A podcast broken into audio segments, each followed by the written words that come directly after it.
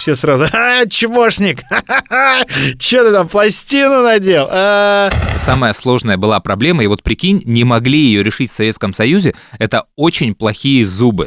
И мы попали в топ всех новостей единственный раз, потому что в эфире Пореченков сказал, что это все халды-балды и неправда.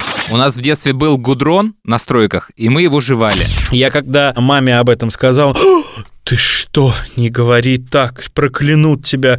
Они же, ты видел, что там творят, с мертвыми разговаривают. И мой друг стреляет, и он шпонкой пригвоздил ногу ей к этому пенопласту, и она дергается и спрыгнуть не может. То есть мне зарплаты дворника не хватало на пластинку месяц работать. Вот. Есть соревнования по метанию карликов. Всех на электричку сажайте, и пусть они там нюхают, колдуют, э, что-то делают, э, обряды свои, но найдут нам этого преступника. Историс. И сразу в самом начале у нас гость с очень важным объявлением Диана Сергеевна Арбенина. Россия, 37-й. Спасибо, Диана Сергеевна. Действительно, это российский подкаст «Историс», 37-й выпуск. Историс. Привет, Игорь. Здорово, Андрюха. Как дела? И постарайся без слова ковид и пандемия. Да легко, могу постараться без этого слова. Я ну, получил огромное количество после нашего прошлого подкаста сообщений со словами поддержки по поводу собаки. Наверное, надо с этого начать. Э, это, ну, будет немного грустно, но... Стоп! Давай мы не начнем с этого, а этим закончим. Хорошо. Еще что? Ты знаешь, что в какой-то суете, в каких-то непонятных э, делах э, ко мне тут пришла проверка, про которую я рассказывал, прокурорская от моего соседа, который в очередной раз на меня пожаловался депутату местному, и она написала заявление в прокуратуру, я сейчас вот всю неделю разгребаюсь с документами для МЧС, для прокуратуры. Они у меня все есть, но просто, знаешь, в моменте их собрать. И самое смешное, ну, как мне сказали мои друзья, которые имеют отношение к разным структурам, вот неси все, что тебя просят. А это огромное количество документов. Я когда принес в прокуратуру, ну просто такую стопку документов, а, и потом такую же стопку документов в МЧС, мне сказали, ой-ой-ой, а зачем так много? Да, давайте-ка мы вот сейчас просто плюсики будем ставить. Это есть, есть плюс. Это есть, ой, да тут столько документов. Ладно, короче, идите. Я, конечно, каждый день про тебя вспоминаю. То есть я смотрю концерт Басты в Питере и вспоминаю про тебя. Э, я смотрю Собчак на премьере спектакля Льва Додина с полным залом, битком с приставленными стульями. И вспоминаю про бары и рестораны, которые закрыты. А ты знаешь, кстати, что во время концерта Басты через дорогу, через проспект от концертного зала был рейд по ресторанам. Проверяли э, после 23.00, как там, что там, какие работают, ловили нарушителей а у Басты концерт битком. Я тут разговаривал буквально пять минут назад сейчас с э, нашим промоутером, который делает концерты от нашего радио, и он говорит, что там никаких нарушений не было, что он знает этих промоутеров, 50% э, от зала, и просто вот такая картинка у них там были соблюдены меры из серии, там через одного люди сидели, и что вот эта картинка в темноте, когда все зажигают фонарики, она не отражает, э, ну, собственно, той картины, которая была. И зал на 6 тысяч мест якобы был заполнен на 3 тысячи. Ну, это, конечно, не так. Они э, закрылись действительно формально по количеству людей, проданных билетов, но заводили по-другому. Они закрылись тем, что мы в портере расставили стулья, и мы организовали рассадку через одного. А как там публика стала себя вести, это уже типа не наши проблемы. Маски всем раздавали на входе, а то, что они сняли, мы в этом не виноваты. И, в общем, формально по букве закона там действительно все чисто. Ну, не хочется сейчас это обсуждать. Бог им там всем судья. Тем более, что я не такой сторонник э, идеи, что маски как-то нас спасают и защищают. Здесь у меня вопрос исключительно о том, что почему одним можно, а другим нельзя. Я имею в виду Басту, например, и тебя, если узко брать. Вот, вот тут у меня вопрос. Братва согласно закивала, нога на лидер Покурили и распили на четверых литер Тост, наводить только правильную движуху Застрахуй, застрахуй, братуху Историс. Знаешь, многие наши друзья, они слушают подкасты сильно позже, после выхода ну, там, времени нет или еще что-то, они складывают, складывают, складывают, потом начинают отслушивать и присылают какие-то комментарии на старые подкасты. И это вот чертовски плохо, да, потому что у них есть что добавить, ты хочешь что-то рассказать от них, историю дополнить, но никто этого уже не помнит, потому что кто-то послушал вовремя, и что там было в этой истории, фиг его знает. Вот э, мне после подкаста «Ультра» позвонила девчонка, э, это именно она э, кричала «Вафлистка, вафлистка» в такси. И она мне справедливо напомнила, что она кричала не вафлистка, а правофлила. Я правофлила, она правофлила. Я, конечно, посмеялся, но говорю, ну да, прикольно, это очень сильно меняет историю. А есть какая-то лингвистическая тонкость и разница в этих словах? Ты понимаешь, она мне ее нашла, она мне прислала ссылку на вики, что-то там, какую-то историю, где, ну, действительно дается трактовка такая, что э, про вафлила в значении прозевать, бла-бла-бла. Я говорю, не-не-не-не, давай в слово вафлить загуглим и все производные от него. Она говорит, ну да, я знаю, но вот я после того раза, кстати, никогда больше это слово не употребляла. Я говорю, да, я понимаю, я помню, мы с тобой долго про это разговаривали, и действительно странно, что я забыл, что было про вафлить, а не вафлистка. Ну, в общем, пусть она меня простит, и если это кому-то важно, то вот мы, мы ошиблись, я ошибся. А еще мне звонила девочка, я про нее как-то рассказывал, у нее родители были нелегалами. КГБ, ФСБ, такая очень потомственная семья. И она еще рассказала такую историю. Э, просто была у Зубного и вспомнила что когда их забрасывали, самая сложная была проблема, и вот прикинь, не могли ее решить в Советском Союзе, это очень плохие зубы. Поэтому у всех нелегалов была легенда, что когда вы там где-то идете к врачу, и зубной врач удивляется, вау, что это у вас с зубами, нужно было говорить, что мы очень долго жили в Африке, а там прямо вообще никакущая медицина, практически там шаманы в хижинах это лечили, и вот поэтому такая история. И в легендах был проработан вот этот вот визит в, в Африку, ну, чтобы его можно было проверить что там люди действительно жили. То есть, представляешь, такая большая машина, как СССР, даже для нелегалов не могла решить вот эту вот зубную проблему. Я в детстве очень боялся зубных врачей. Так как я жил в военном городке, у нас была одна школа, и в этой школе был стоматологический кабинет куда периодически тебя направляли на медосмотр. Я с ужасом ждал, когда назовут мою фамилию, потому что ты шел туда как на каторгу. Э, я помню эту женщину, огромную такую, помню это кресло, вот эти допотопные бормашины, все эти инструменты. И тогда, может быть, я, конечно, ошибаюсь, но мне казалось, что нам лечили зубы без наркоза потому что это было адски больно. Сверление, да? Ну, сверление, пломбы э, и так далее.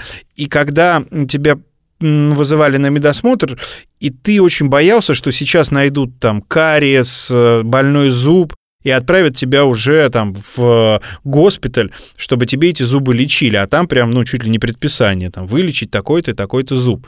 И с тех пор я боялся зубных врачей, пока уже во взрослом, а, ну, таком сознательном, ну, как сознательном, но это было, наверное, сколько мне сейчас, 37, да, 7 лет назад, вот в 30 лет я познакомился с врачом, мне жена порекомендовала, очаровательной, фантастической женщиной. Она кореянка сама, ну, она русская кореянка которая делает э, и лечит зубы мне так, что я действительно могу заснуть в кресле. Я раньше думал, что люди издеваются и шутят, э, что вот им они пришли лечить зубы и заснули в кресле. Потому что я как на войну всегда шел. Сделай подробные фотки своих зубов, я их положу на видеоролик в YouTube. Потому что зубы для меня вечная проблема. И у меня есть одна история, когда в детстве меня отправили делать э, пластинку. Раньше не было брекетов, хотя, может быть, они и были, я не знал про них. У вас были в детстве пластины? У нас в детстве был гудрон, на стройках, и мы его жевали. Да, еще и риски были, да, которые доставали пломбы легко. Гудрон, знаешь, по сравнению с рисками. Так вот, и я помню, приехал делать слепок а, зубов такой гипсовый, чтобы мне поставили эту пластину, сделали. А в детстве это сейчас брекеты вообще нормальное явление. Никто над тобой не будет шутить, прикалываться. А когда ты там подросток и тебе ставят пластину, все сразу «А, чмошник! Че ты там пластину надел? А, лошара вообще!» И ты, естественно, стеснялся этого. И вот я приехал делать этот слепок, и мне врач спрашивает, а вы ручку грызете?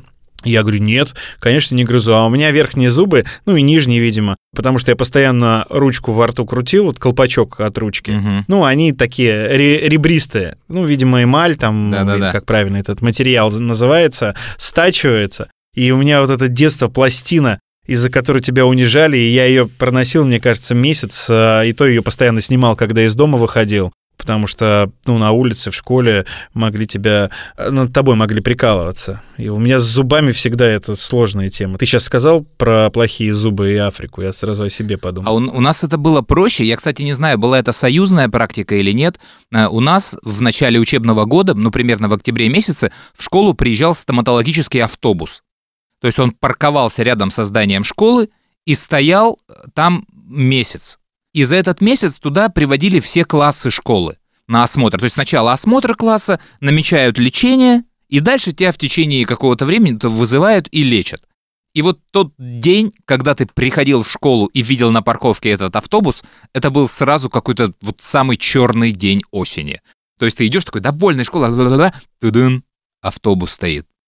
И ты сразу понимаешь, все, будут сверлить, вырывать, и ты со страхом сидишь, ждешь, когда придут врачи, когда тебя вызовут. Вот эти вот дни до тех пор, пока твой класс не обработали, это было какое-то самое страшное время осени. А у меня еще, знаешь, проблемы с зубами вот как раз из-за страха, а, в том числе, когда у тебя один зуб еще не выпал, а другой начинает расти. О, и он, соответственно, растет криво там как-то, вот пытается пробиться там сквозь э, десну. А ты не идешь к врачу, когда вот эти осмотры стоматологические, ты там придумываешь какие-то легенды и не идешь, и потом уже, когда все было поздно, у тебя эти зубы росли фиг знает как. Из-за этого, в том числе, мне эту пластину и ставят.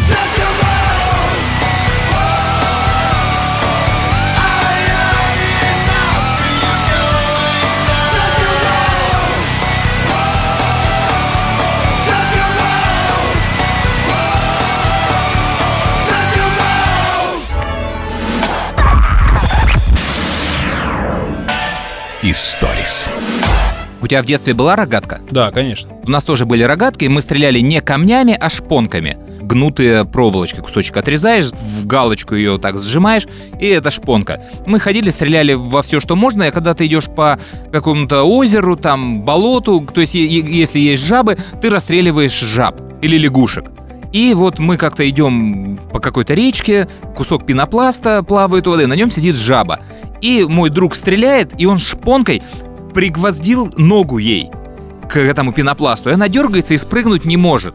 И я подхожу, ну сейчас мы ее добьем. Я, значит, растягиваю эту рогатку со всей силы. Знаешь, практически, чтобы не промахнуться, я ну, почти прям в упор поднес к ней эту рогатку, самую сильную натяжку сделал, самую здоровую шпонку выбрал. Отпускаю ее, и рогатка дает осечку. И эта шпонка влетает мне в рот. А, Причем она раскрашивает мне передний резец, пробивает этот резец, влетает в горло, там царапает ее. То есть я харкаю кровью, сломанным вот этим вот зубом. И дальше мне, собственно, этот зуб восстанавливали, напыляли. И для 80-х годов для меня это было, конечно, открытие. э, Что можно вот такой вот скошенный напополам зуб э, нарастить, и что ничего не будет заметно. Потом года три я боялся есть яблоко, там, ну, вот что-то грызть, потому что думал, что это отломится. Но со временем забыл про эту штуку, и вот такое потрясение у меня было в 80-х годах, что вот так вот можно заклеить зуб. А в прошлом году у меня мало играл в футбол, у него вырос уже коренной зуб, и ему башкой проломили тоже передний резец, точно так же, как это было у меня. Вот и все, не переживая, мы приехали к врачу, и нам там за две минуты сделали напылили ему этот зуб, и все, все довольные ушли. А я, наверное, недели четыре тогда напылял свой зуб по частям. Слушай, ты сейчас э, заговорил о рогатках. Э, Для меня в свое время стало откровением, что они в разных регионах э, отличались. Конечно. Ну, допустим, у нас в Брянске были рогатки, вот, судя по всему, такие, о которых рассказывал сейчас ты. Это такая жесткая проволока, да, а, тонкая резинка Венгерка. и шпульки вот эти. Ну, мы их там вот шпульками, шпонками называли, да. А, допустим, когда я приезжал в деревню, в Курскую область, и приезжали мои братья двоюродные из Москвы, они делали рогатки, ну, такие настоящие, как я их называл. Из дерева. То есть ты, ну, действительно, да, находил эту рогатюль, ну, из дерева, так ее назовем. А покупался жгут Мгм. в аптеках э, такого коричневого, по-моему, он был цвета. Вырезалась э, кожа из э, старых сумок, ремней и так далее. Бабушки нас часто ругали за это, потому что, ну, казалось, что сумка старая, а она не очень старая, а мы там ее раскромсали под рогатку. И мы, так как жили недалеко от железнодорожной станции, ну и железнодорожных путей, там э, насыпали дорожники вот такие, я не помню, как мы их называли, акатыши или катышки, ну такие круглые, э, достаточно тяжелые камни, в размером с подшипник, наверное. И подшипниками мы, кстати, тоже стреляли, но это по бутылкам. Это э, вообще, это да, по стеклянным, да, чтобы э, был какой-то эффект. Шариками от подшипников. Вот сейчас сказал подшипниками. Шариками, да. Ну, шариками, да, от подшипников, да. И в основном мы все-таки этими камнями стреляли. Так как мы жили ну, в деревне, деревенский дом, большой сад, огород, очень много было воробьев. И дедушка отправлял нас, сейчас у нас э, страничка после лягушки, жабы, э, живодерство будет, вот.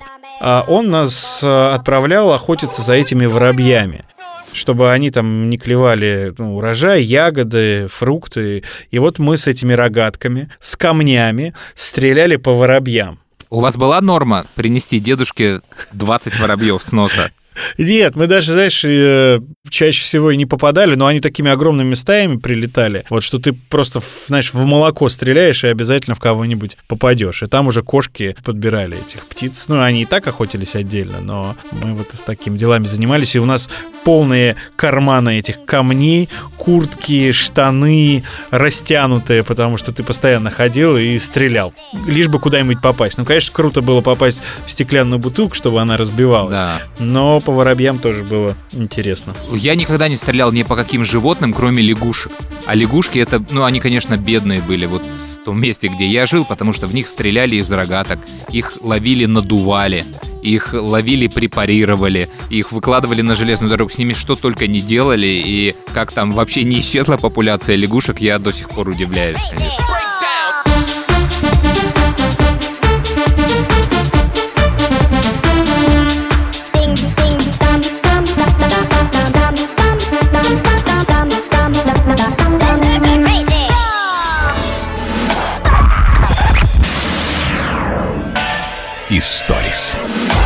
Помнишь историю в прошлом подкасте про Сафроновых и про их безногого человека? Да, конечно, я ее рассказывал. В ящике. Э, Когда мы спорили, карлик не карлик, я думал, как его назвать правильно. Маленький человек, карлик. Мне пару ребят написали после подкаста на эту тему, мы там немного поспорили. Но э, я вспомнил историю, и жалко, что я ее не вспомнил тогда, в прошлом подкасте, она бы там логично привязалась. Ты знаешь, что есть соревнования по метанию карликов? Но мне кажется, я где-то слышал что-то про это. То есть в том мире, который мы считаем цивилизованным и продвинутым, а конкретно в Америке, Новой Зеландии, Австралии, Британии и многих других европейских странах существуют соревнования по метанию карликов. Маленьких людей, мидгетов, дварфов, и я уж, извините, буду называть их карликами. То есть в некоторых заведениях или на корпоративах существует такой специальный ивент. Есть площадка, на которой присутствует карлик, может быть их несколько, одетый в защитный шлем, в специальную амуницию защитную, которого участники соревнований просто берут и тупо кидают вперед на маты, кто дальше. По-моему, около 3,5 метров рекорд. И это очень популярное соревнование. Существовали и существуют чемпионаты регионов, чемпионаты стран, чемпионаты мира по метанию карликов. И, разумеется, на этом фоне существуют два движения. То есть первое движение, разумеется, это против этого вида развлечений. Законодательно оно запрещено в некоторых американских штатах, во Франции целиком. Причем, я так понимаю, основная масса сторонников этого движения, они вообще совсем не карлики.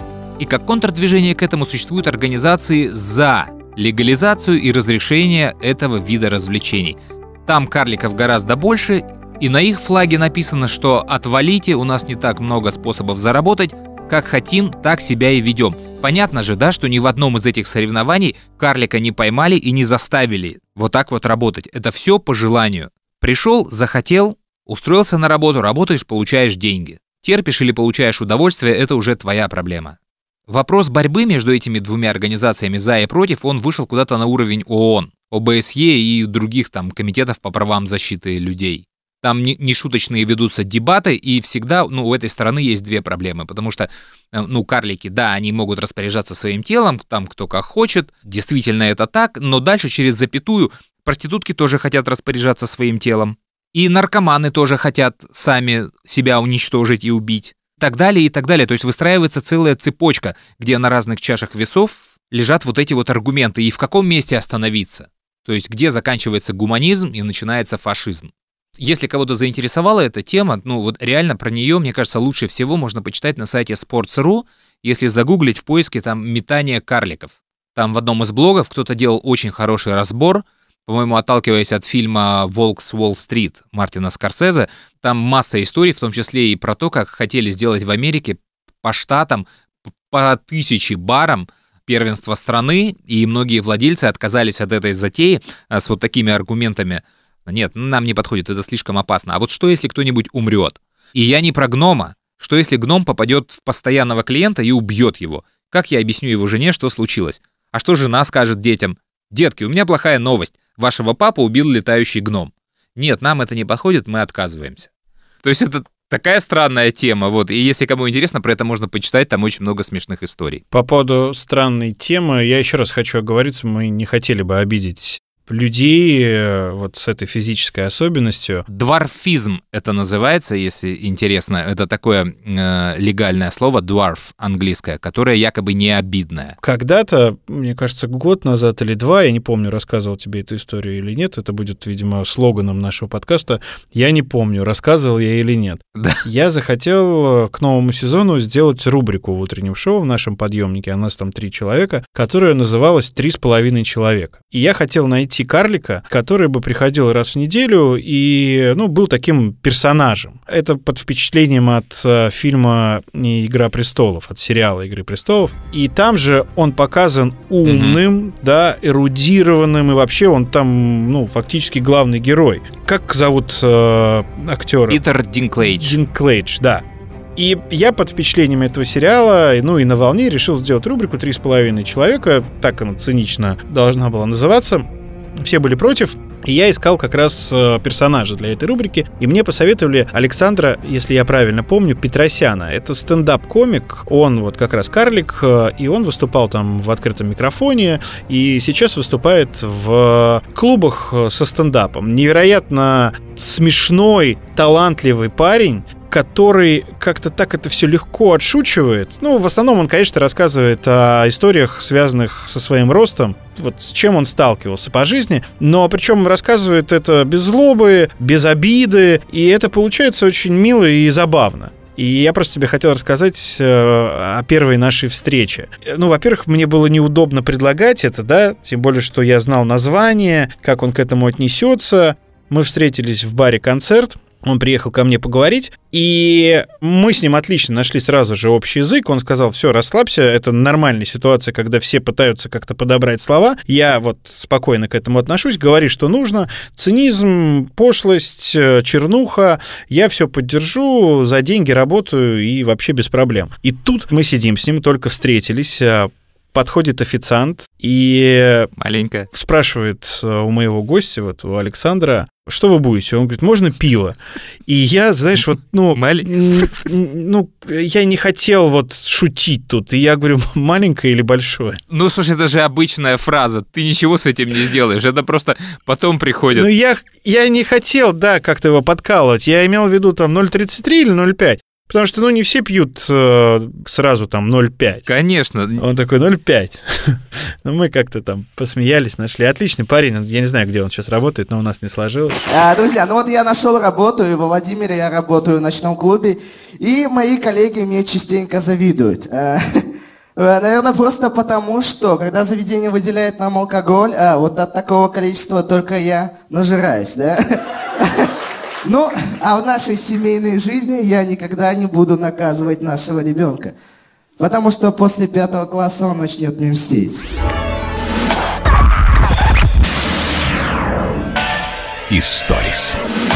Возвращаясь э, к братьям Сафроновым, э, у нас же была после нашего подкаста, мы как-то попадаем всегда в новостную ленту, не специально.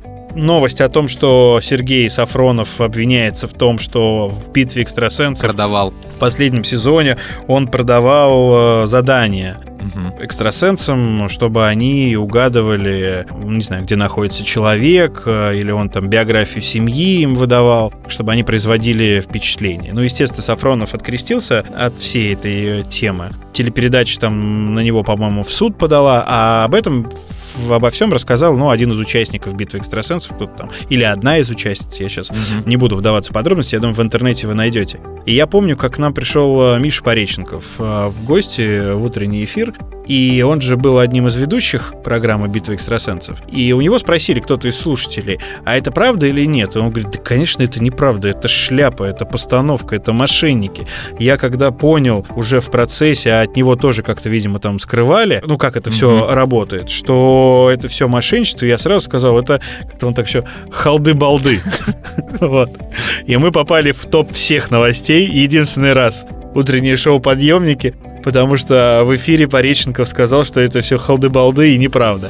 И они пытались тоже с ним судиться, но у них не получилось. А у- Миши были какие-то факты, которые ну, доказывают, что это все постановка, что это все срежиссировано. Да, есть люди, безусловно, обладающие определенными способностями, но вот все так, как показывают э, в программе «Бик- «Битва экстрасенсов», это все, ну, по большому счету, там, наверное, на 60 или 70 процентов срежиссированная шляпа. Вот так назовем. Не говоря уже о программе «Гипноз» на Первом канале. Я когда, да, маме об этом сказал, ты что, не говори так, Не может. проклянут тебя, все маги проклянут тебя. Они же, ты видел, что там творят, вот с мертвыми разговаривают, еще что-то. Ну, я не стал маму переубеждать, потому что это бесполезно. И сразу в церковь пошла, всю с свечками в твою честь заставила. И я сразу вспоминаю своего друга, полицейского, которого ты тоже знаешь, его Женя зовут, как э, они ловили какого-то преступника на железной дороге, не могли очень долго раскрыть дело,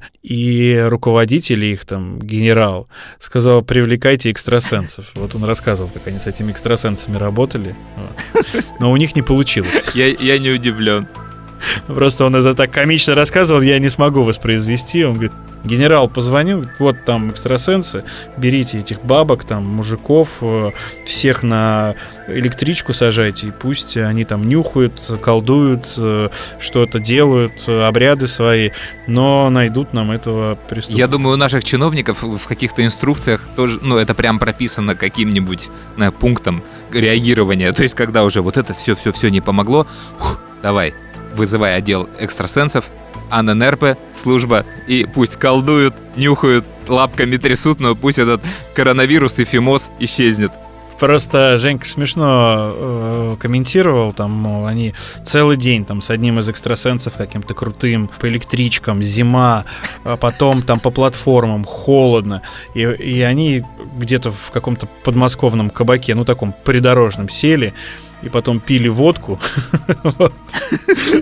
Он не признался, что он э, там не обладает какими-то сверхспособностями, но пил он нормально. Заходило в него все очень легко. Ну еще бы он признался, у Жени же пистолет, наверное, был с собой, а они водку пьют.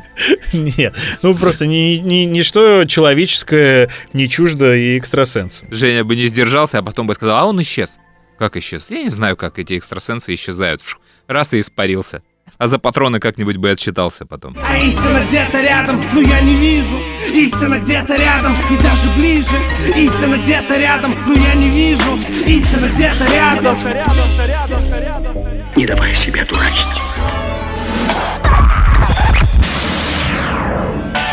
Историс.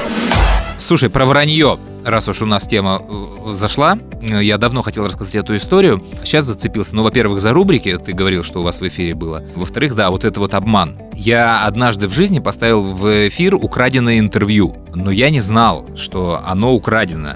И выяснилось это чисто случайно. В общем, у нас э, резко возникла дыра в эфире, и нужно было ее закрыть какой-то простой рубрикой. И я говорю, ну давайте вот мы просто каких-то звезд, там, известных людей, будем опрашивать о песнях, которые им нравятся, и пусть они рассказывают какую-то историю про песню. Мы будем эту историю ставить, а потом ставить песню. Все, такая вот программа там «Звезды о звездах». Э, Для этого можно просто приглашать э, гостей, и они будут рассказывать, но это большой блок нужно делать. А можно просто всех, кто приходит в какие-либо программы на станции, в конце про- просить про 2-3 песни рассказать, это несложно. И вот первую часть я сделал сам, то есть ко мне приходили гости, выглядело это вот так, например, вот давай квартет И, наши постоянные гости, Саша Демидов приходил и рассказал вот такую историю. Когда мы начинали свою деятельность э, театром «Квартеты» в далеком 1993 году, наш режиссер, а нас пятеро учредителей, Слава, Леша, Камиль, я и Сережа Петреков, все мы с одного курса. Естественно, первый наш спектакль, наши попытки, они были основаны не на собственном материале, а на классическом, там, на Мольере, на Лябише. И туда добавлялось огромное количество музыки. Петриков был фанатом Квинов, и спектакль для «Комедия 2» мы пригласили музыкального руководителя Максима Гудкина, и он им распел и разыграл порядка там 48 классических современных произведений. Только ребята перевели их на русский язык. И вот была переведена «Богемская рапсодия», где, собственно говоря, Эдик Радзюкевич, артист театра «Ученая обезьяна», мы все убегаем, встаем хором там, и вот эта «Богемская рапсодия», там что-то подобное «Скоро муж, скоро муж совершит преступление, он на фоне мести, она на, на части вас покалечит, изувечит, он на зло сервет отмечет. Как же свадьба без меня, без жениха? Свадьбы не будет, будет панихида, это не важно. Главное тогда, в общем, вот, вот такая история. Мы ее пели, «Богемская рапсодия», а это просто один из примеров той музыки, которая участвовала в наших спектаклях. А, Ну, дальше там Саша говорит, что Queen крутые, и звучит песня «Богемская рапсодия». И кроме этого я раздал задание всем, у кого есть еще гостевые форматы. Когда к человеку приходит какой-то гость, что-то рассказывает, и в конце я просто просил, пусть они про 2-3 песни расскажут, или если вы и так говорили в программе про это, вы просто вырезайте мне этот кусок, и я еще поставлю в эту рубрику. И вот у нас был один стажер, который подписался на эту работу и начал присылать мне из программы куски. Хорошие такие куски, то есть артистов, я их ставил в эфир, и потом он мне жахнул чаев с каким-то очень крутым интервью, а потом пропал. Ну, я, так бывает, у нас приходит стажер, не прижился, исчез, уволился. Вот, ну, я и забыл про это. И однажды я в Ютубе нахожу видеоинтервью, где э, Шахрин дает вот это самое интервью, которое чувак мне прислал. А оно было настолько вкусное и в тему, что вот его нельзя было не поставить. Ну, вот такие вот были куски, я их просто нарежу сейчас колбасой, просто чтобы понять, насколько это вкусно. А где мог брать пластинки записи Pink Floyd? Это вот на толкучке, где люди с пластинками менялись. Я был в таком возрасте э, достаточно юношеским, финансы были ограничены, так как я с седьмого класса уже работал, то есть папа устроился дворником в детский сад, где была директрисой наша знакомая. Вот, но работал я, ходил, он получал зарплату, мне отдавал. Зарплата была 60 рублей, папа брал себе комиссионный на бутылочку, мне оставалось 55. До Dark Side of the Moon пластинки Pink Floyd были очень недорогие. Можно было вот э, двойной с Ситом Барреттом, я не помню, как он назывался, я его купил двойной за 35 рублей. Dark Side of the Moon э, сразу стал стоить 90 рублей, немыслимых каких-то денег, потому что если там за 35 двойной, то 90 прямо... То есть мне зарплаты дворника не хватало на пластинку месяц работать. Вот. Конечно, в 1974 году никакой информации не было. Мы даже не знали, как они выглядят, потому что это какие-то были... Про видео вообще никто не говорит. Какие-то непонятные фотографии, где разобрать-то было невозможно. Я помню, когда вышел первый Квин, например, то мы с другом сидели в лупу, там же маленькие были фотографии, смотрели, мы были уверены, что на барабанах играет баба. Ну, такая блондинка, такая все. Мы рассматривали, не, ну точно женщина, так и все. И все высокие партии, мы были уверены, что, значит, поет наверняка она. И вот, представляешь, ко мне попадает этот YouTube-файл, сидит Шахрин, дает интервью. Это был некто Александр Устинов, у него какой-то большой цикл интервью с рокерами. И я все, конечно, вот это слышу. Причем это было несколько лет спустя, после того, как я в эфире уже все это отыграл. И я вот, конечно, бесконечно виноват перед этим человеком, Александром Устиновым, и не знаю, как его поддержать. Если вот кто-то хочет, загуглите, там действительно есть хорошее интервью. Послушайте, вот такая вот была история. Ну, поскольку ты уже мне отдаешь этот кусок на монолог, ты же не будешь ничего добавлять? Да, давай, я просто послушаю с удовольствием. Я сейчас слушал Сашин кусок, когда я его поставил, потому что я помнил, что он вяжется через группу Queen э, с кусочками, которые говорил Шахрин. Но вот он там называет своего музыкального руководителя Гудкина, Макса, И про него была история в разговорниках которые мы в прошлой программе крутили. Ты не помнишь э, этот фрагмент фильма? А, да-да-да, про Нордост. Угу. Это такая, такой самый драматический кусок в разговорниках, где э, шутка прям вот о таком месте и о такой теме, о которой ты никогда не подумаешь, что можно шутить. Да, да, да, да, я помню, помню. В октябре 2002 года на большой сцене ДК имени Зуева мы должны были играть а, спектакль а, «Ля комедия 2». Это такой смешной, танцевальный, музыкальный водевиль по а, пьесе Жена Лабиша. Лабиша вы прекрасно знаете, смотрели фильм «Соломенная шляпка». Вот. В зале сидел зритель, прозвучал третий звонок, вот, и на сцену вышел наш режиссер Сергей Петрейков. В зале ну, возникла тишина. А когда он сказал, что мы не будем отменять сегодняшний спектакль, а, несмотря на то, что сейчас, в это же самое время, происходит весь этот кошмар, связанный с мюзиклом «Нортост», и в числе заложников находится некоторое количество наших музыкантов, а также наш музыкальный руководитель Максим Гудкин. Вот здесь я услышал какую-то другую тишину. Такую настоящую которую я никогда в своей жизни не слышал. Но, слава богу, эти события закончились. Максим вернулся к нам э, здоровым и невредимым. И мы, естественно, стали задавать ему вопросы. Ну, как там было? А он, нужно отдать должное, человек с большим чувством юмора, очень ироничный. И он стал рассказывать, что пять раз в день на балкон поднимался один из террористов – и своим пением, как Муэдзин, собирал всех террористов на молитву. И у меня, сказал он, были, конечно, как у хармейстера к нему некоторые претензии, но я их не стал высказывать. И тут вот опять у меня цепляется история сразу в стык э, с этой, чтобы закольцевать Сашу Демидова, который вначале рассказывал историю. Я еще раз к нему вернусь через Би-2. Э, последняя история э, из той передачи, о которой я говорил в начале, «Звезды о звездах», про Би-2 и фильм «Квартета И», про вырезанную сцену. В общем, потом, кстати, эта сцена выложена в Ютьюбе, и если кто-то захочет, он ее потом сможет найти. Би-2 ну, Шура и Лева, конечно же, не актеры, но они достаточно органично существуют в кадре, когда им поставлена определенная задача. А, они написали музыку, о чем говорят мужчины продолжение, и снимались там как актеры. Сцену удалили. Но, к сожалению, к счастью, факт остается фактом. Мы выбрали очень э, такую популярную в далекие года того века песню Акуджавы. И э, Лева не смог ее сыграть по одной простой причине, что ну, это не его музыка. Но он как бы не, не то, что он не любит Акуджаву. Ну, ну, грубо говоря, они плавают и э, как рыбы в воде чувствуют себя в своем формате, так же, как и мы в своем. У него не то, что не получилось, а мы поняли, что произойдет некое несоответствие того материала, который мы выбрали в исполнении Шуры из Би-2. И еще поняли, что Акуджаву мало кто помнит. И это будет вообще немножко странновато смотреться. И здесь дело не в актерской игре, а просто, ну, мы бы, грубо говоря, вытащили из своего времени, времени детства и, и наших отцов что-то такое значимое, которое ничего бы не означало для нынешнего поколения. Сцену удалили. И черемуха вся она в цвету, может, жребий нам выпадет счастливый, Снова встретимся в городском саду. Историс. В день выхода нашего прошлого подкаста умер же Марадона. И мы с тобой не успели про это сказать в программе, а просто доиграли это в концовке, бонус-треком, как мы это называем.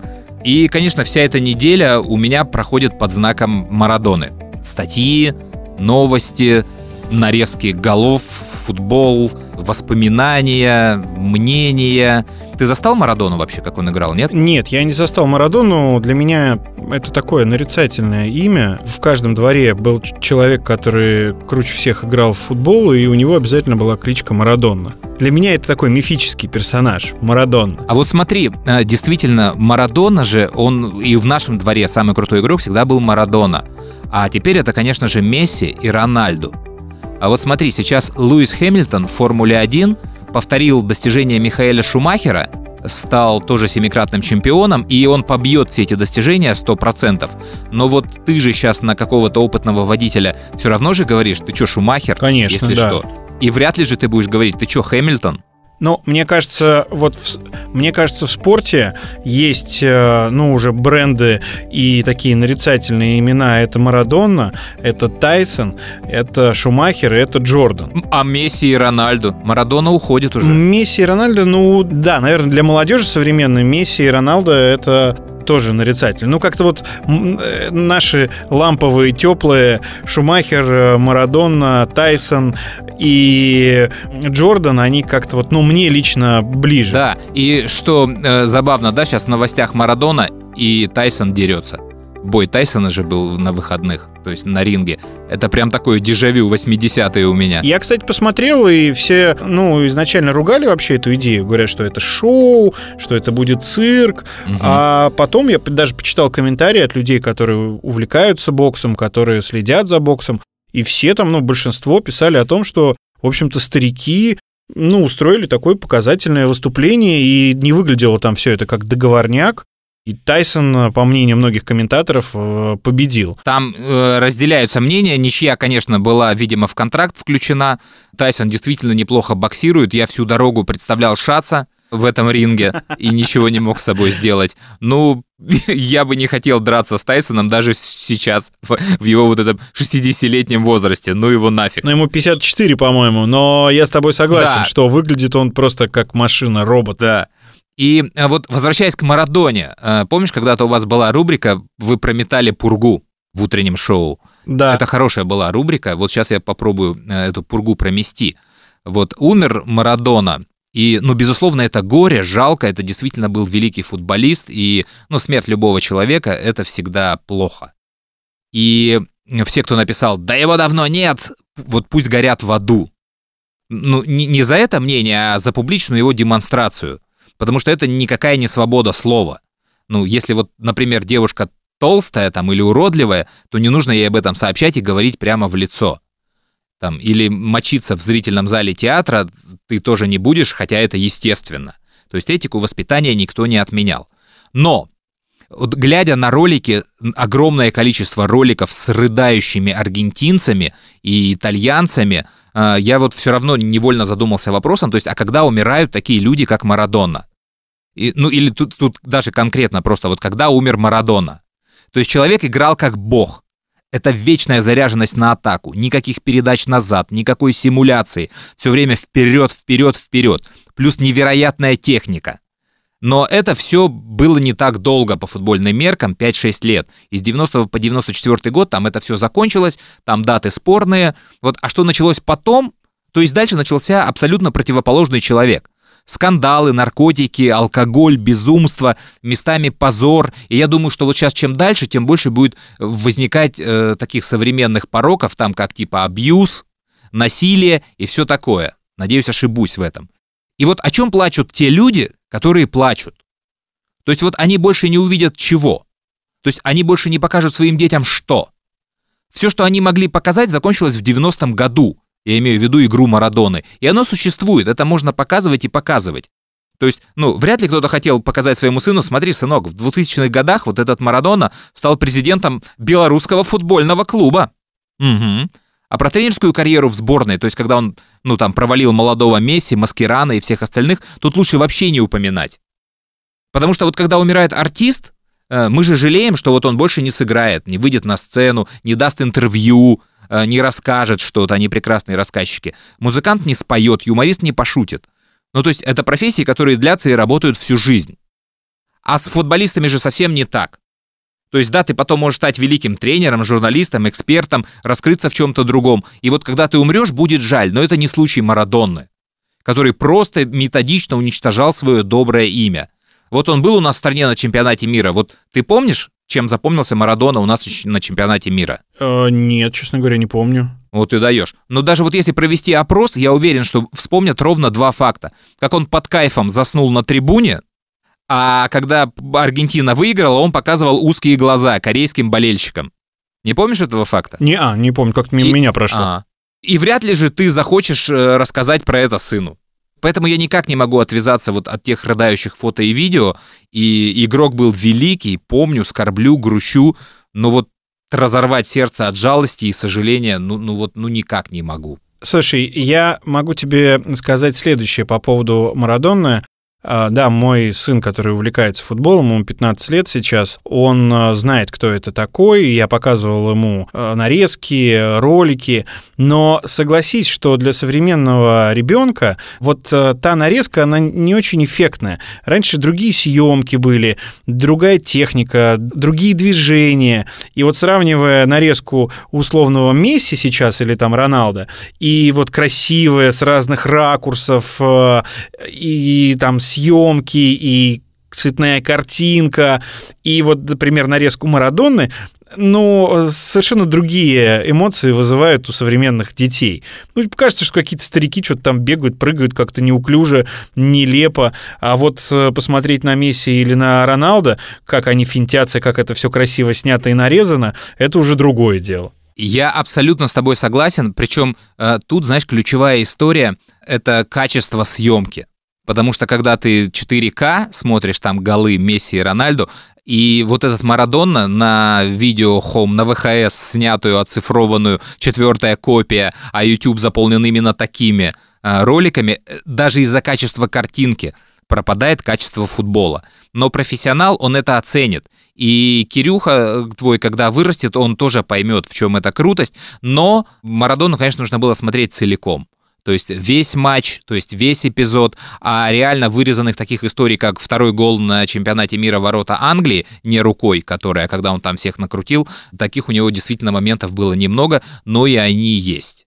В общем, что касается футбола, человек великий, а как вот человек в жизни, не знаю, не уверен. А еще, знаешь, хотел тебе э, историю тоже, не знаю, к чему вспомнил, видимо, к старым вот спортсменам всяким. Энди Родик играл какой-то турнир, теннисист, по-моему, с Роджером Федерером. И там на трибуне сидел Бен Стиллер, знаешь, да, актера? Да, конечно. в первом ряду. И там, значит, в какой-то момент э, Энди Родик, ну, там, когда мяч вылетел в аут или еще куда-то, или перерыв у них какой-то между брейками, я сейчас не помню, он идет взять полотенце, чтобы вытереть волосы, потом поднимает блокнот и проходит на эту трибуну мимо зрителей к Бену Стиллеру. И никто ничего не понимает, а он подходит и протягивает ему блокнот с ручкой, мол, дай автограф прямо во время игры. Федерер, знаешь, с другой стороны поля смотрит, типа, что происходит. Все камеры, конечно, туда. И Стиллер такой, ну, смешно, прикольно, офигевает. И вот, знаешь, что такое актер и актер до конца? То есть он берет у него ручку, блокнот, начинает писать автограф и спрашивает его, для кого? И этот, ну, теннисист, ну, для Энди. Он говорит, а, хорошо, и пишет, знаешь, там, для Энди. То есть он еще и отыгрывает этот экспромт и возвращает блокнот, Родик его благодарит, кладет блокнот и возвращается к игре. То есть это вот очень крутая такая открытка, и я уверен, видео с этой штукой есть в YouTube, его можно набрать и посмотреть, вот как бы, ну, что такое хороший old school. Хотя Родик это еще не то, чтобы old school спортивный. Круто. Историс. Ну и давай в финале мы закроем тему с собакой, начатую в прошлом подкасте. Я вот к разговору о том, что ты говоришь, как мы не помним истории, которые мы рассказываем, а я типа помню лучше, потому что монтирую. Нет, когда ты сделал 40 подкастов, невозможно помнить все истории, что было, что не было. Плюс у тебя эфиры есть, у меня есть другие эфиры. Мы еще рассказываем эти истории в разных местах. Конечно, не можешь в голове держать все-все-все. И поэтому вот в прошлом подкасте я ошибся. То есть, когда ты рассказывал историю про лабрадора, она, видимо, была настолько длинная, что я ее разделил и часть убрал и оставил ее на потом. Думал, поставлю, поставлю, а потом так, видимо, и не получилось поставить. И это, конечно, мой большой факап, потому что весь рассказ в прошлом подкасте, он бы лучше играл после этого куска. И сейчас я его все-таки поставлю сюда, как это было, чтобы люди поняли, на, на какие грабли ты наступил. То есть ты знал все, что с тобой случится, но думал, что этого с тобой не произойдет. И ты попал на все вот эти пункты. А потом мы расскажем, что же с этой собакой в итоге произошло. А ты лабрадора-то себе нашел? А, нет, не нашел еще пока. Мне, во-первых, ветеринарный врач, э, который к нам в эфир приходил, сказал, что почему-то, я не знаю, заводчики лабрадора одно говорят, он говорит другое, что в Москве нет сейчас здоровых лабрадоров, что mm-hmm. у них в клинике, а у них достаточно ну, известная клиника, не, недорогая, но просто известная. Огромное количество лабрадоров постоянно, да, с разными хроническими заболеваниями и, в принципе, болезнями. И он говорит, что в Москве не бери. Вот какой-то питомник он мне в Санкт-Петербурге посоветовал, но там нет э, щенков сейчас. Поэтому я в поиске. То, что мне предлагали от каких-то проверенных людей, там щенок стоит 70 тысяч рублей. Что, в принципе, опять же, по словам этого ветеринара, нормальная цена в Москве для лабрадора. Но вот пока я еще не нашел щенка, если вдруг кто-то из наших э, подписчиков и слушателей этого подкаста, не знаю, когда вы его, правда, послушаете, но тем не менее, знает, э, куда обратиться за щенками лабрадора, пока моя жена не передумала, посоветуйте. Ты будешь за 70 брать? Нет, ну, я, в принципе, готов э, взять, наверное, и за 70, но, конечно же, не хотелось Ты буржуй какой. Потому что мало того, что жена мне потом все это дело выскажет, и я как-то пока для себя не решил. А, знаешь, э, я когда в эфире рассказывал э, про лабрадора, мне говорят, это низость брать собаку из питомника. Вы должны Ой. взять из приюта собаку. Вот Бон взял А-а-а. из а. приюта собаку, она через полгода умерла. Вот потом там вся семья да. Да, переживал. Ну, как бы вот такая история, и теперь, наверное, тебе слово расскажи, что с собакой произошло. Смотри, там какая история. Собственно, получили собаку, подарил нам друг ее в субботу, там в понедельник ей стало плохо, мы отвезли ее, сдали все анализы, выяснилось, что у нее все болезни, которые только могут быть у собаки, кроме чумки, а все остальные вирусы э, лишаи, блохи, глисты, все у нее есть. Мы ее отвезли в клинику, а потом там нам сказали, что а, у них нет стационара инфекционного, нужно отвезти ее в Балашиху. Катюх, моя жена, отвезла ее в Балашиху. Ее неделю лечили, ну, в сумме я не знаю, насколько это кому-то интересно. Я не то, что сейчас как-то бравирую или кидаюсь этими цифрами, но просто чтобы вы понимали, как это дорого. 100 тысяч мы отдали с субботы по субботу. Блин. А, нам а, врач а, сказал, когда мы приехали в субботу, а в пятницу они позвонили, сказать, что собаке хуже, и ее уже не спасти, ей там неделя, ну, максимум две. А, но чтобы она не мучилась, э, вы должны подписать документ, оказывается, его нужно обязательно подписывать на эвтаназию, усыплять, э, кремацию и так далее. Мы приехали, а собака у нас была дома два дня. Ну, то есть дети еще не успели как-то полюбить, хотя они угу. очень переживали, уже кучу фотографий наделали, и, естественно, это очень сложно. Угу. А, но, тем не менее, мы решили, чтобы она не мучилась, э, подписать документы на эвтаназию. Приехали, подписали, а, заплатили, ее усыпляют, там все очень гуманно. Ну, я надеюсь. И после того, как мы подписали все документы и уехали, и буквально, знаешь, вот ровно через 10 минут, как мы отъехали, а мы торопились там по делам, от э, клиники звонок Кате на телефон, и ей говорят, вы знаете, тут э, такая история, сообщество лабрадоров России, ну или какое-то сообщество лабрадоров, я не знаю, как оно правильно называется, они хотели бы попробовать вот эту неделю поддержать собаку. А врач нам сказал, вот еще раз, когда мы к нему приехали, что все. Дальше какие-то альтернативные антибиотики должны использоваться, и, ну, все понимают, и они, у них там был консилиум, что она не выживет, но маленькая еще, организм слабый, она лежит, не встает. Ну, если вы хотите, мы можем неделю ее еще там продержать, ну или две максимум. Там, правда, сумма уже увеличилась, э, по-моему, 15-20 тысяч в день угу. уже стоило это лечение.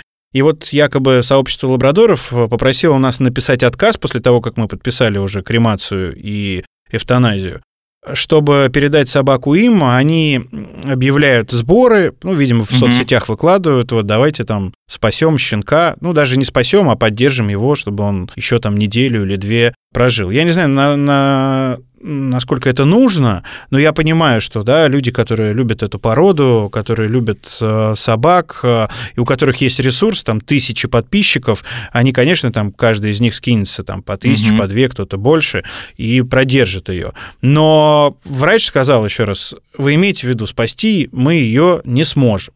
Я допускаю, что там есть какой-то небольшой мизерный шанс, э, и мы подписали вот этот э, отказ и передали щенка вот этому сообществу лабрадоров. Приехали волонтеры, забрали ее, и мы попросили единственное только, чтобы они нам позвонили, если собака выживет, ну, просто чтобы детей успокоить, потому что, естественно, они собаку это потом, если она вдруг выживет, заберут себе. Э, мне сказали, что куча мошенников будут использовать этого щенка, чтобы собрать деньги, и потом они эти деньги будут тратить на какие-то другие нужды. Но просто когда видят фотографии умирающего щенка и вот эту историю купили на Авито, угу. все вирусы, э, сволочи, заводчики, кто это продает, ну и люди, которые, наверное, отказались тоже не очень хорошие, мы, наверное, должны были ее продолжать лечить. То есть она сейчас жива? Не знаем. Нам никто не позвонил, э, и судьба ее неизвестна. Но врач давал ей неделю. А врач такой опытный, и он рассказал, как работают вот все эти механизмы в организме собаки, поэтому ну, мне хочется верить в чудо, что она все-таки выживет усилиями многих людей, и хочется верить, что а, это не мошенники. Но как там будет дальше, мы не знаем, потому что ее из этой клиники забрали. Правда, деньги за эвтаназию и кремацию не вернули. Ага. Ну и, в общем-то, фиг с ними.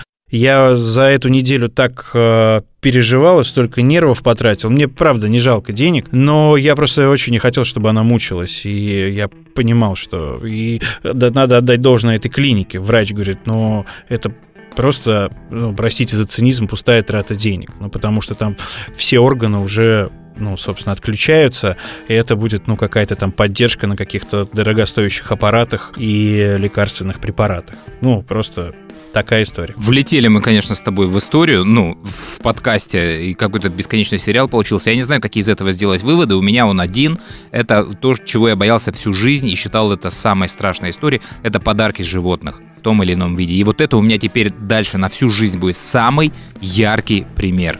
Да, ты мне говорил, и я тоже сделал один вывод, э, что, естественно, нельзя дарить животных э, без предупреждений не согласовав это все с человеком или с семьей, куда ты хочешь отправить это животное, ну, если, наверное, это там не бабочки, которые и так умирают через три дня. И нельзя покупать э, собак э, в, на Авито и прочих сайтах э, без документов, э, не у проверенных заводчиков. Э, это все вот заканчивается часто такими историями. Ну и на этом, наверное, на сегодня все. Да, давайте прощаться. Всем э, здоровья, берегите себя и до новых встреч. Да, пока и без анекдотов. Сегодня, раз уж у нас такой получился финал. Мы так далеки от ценностей действительных. Мы думаем, что мы близки по факту приблизительно. Сердце на замок, а на глазах пелену из жадности. Любовь мертва для нас, любить не значит льстить. И песня это не про собак и не про социум. Мы даже не про уклад. Россию реали. И ты и я давным-давно человека в человеке потеряли. Kelly.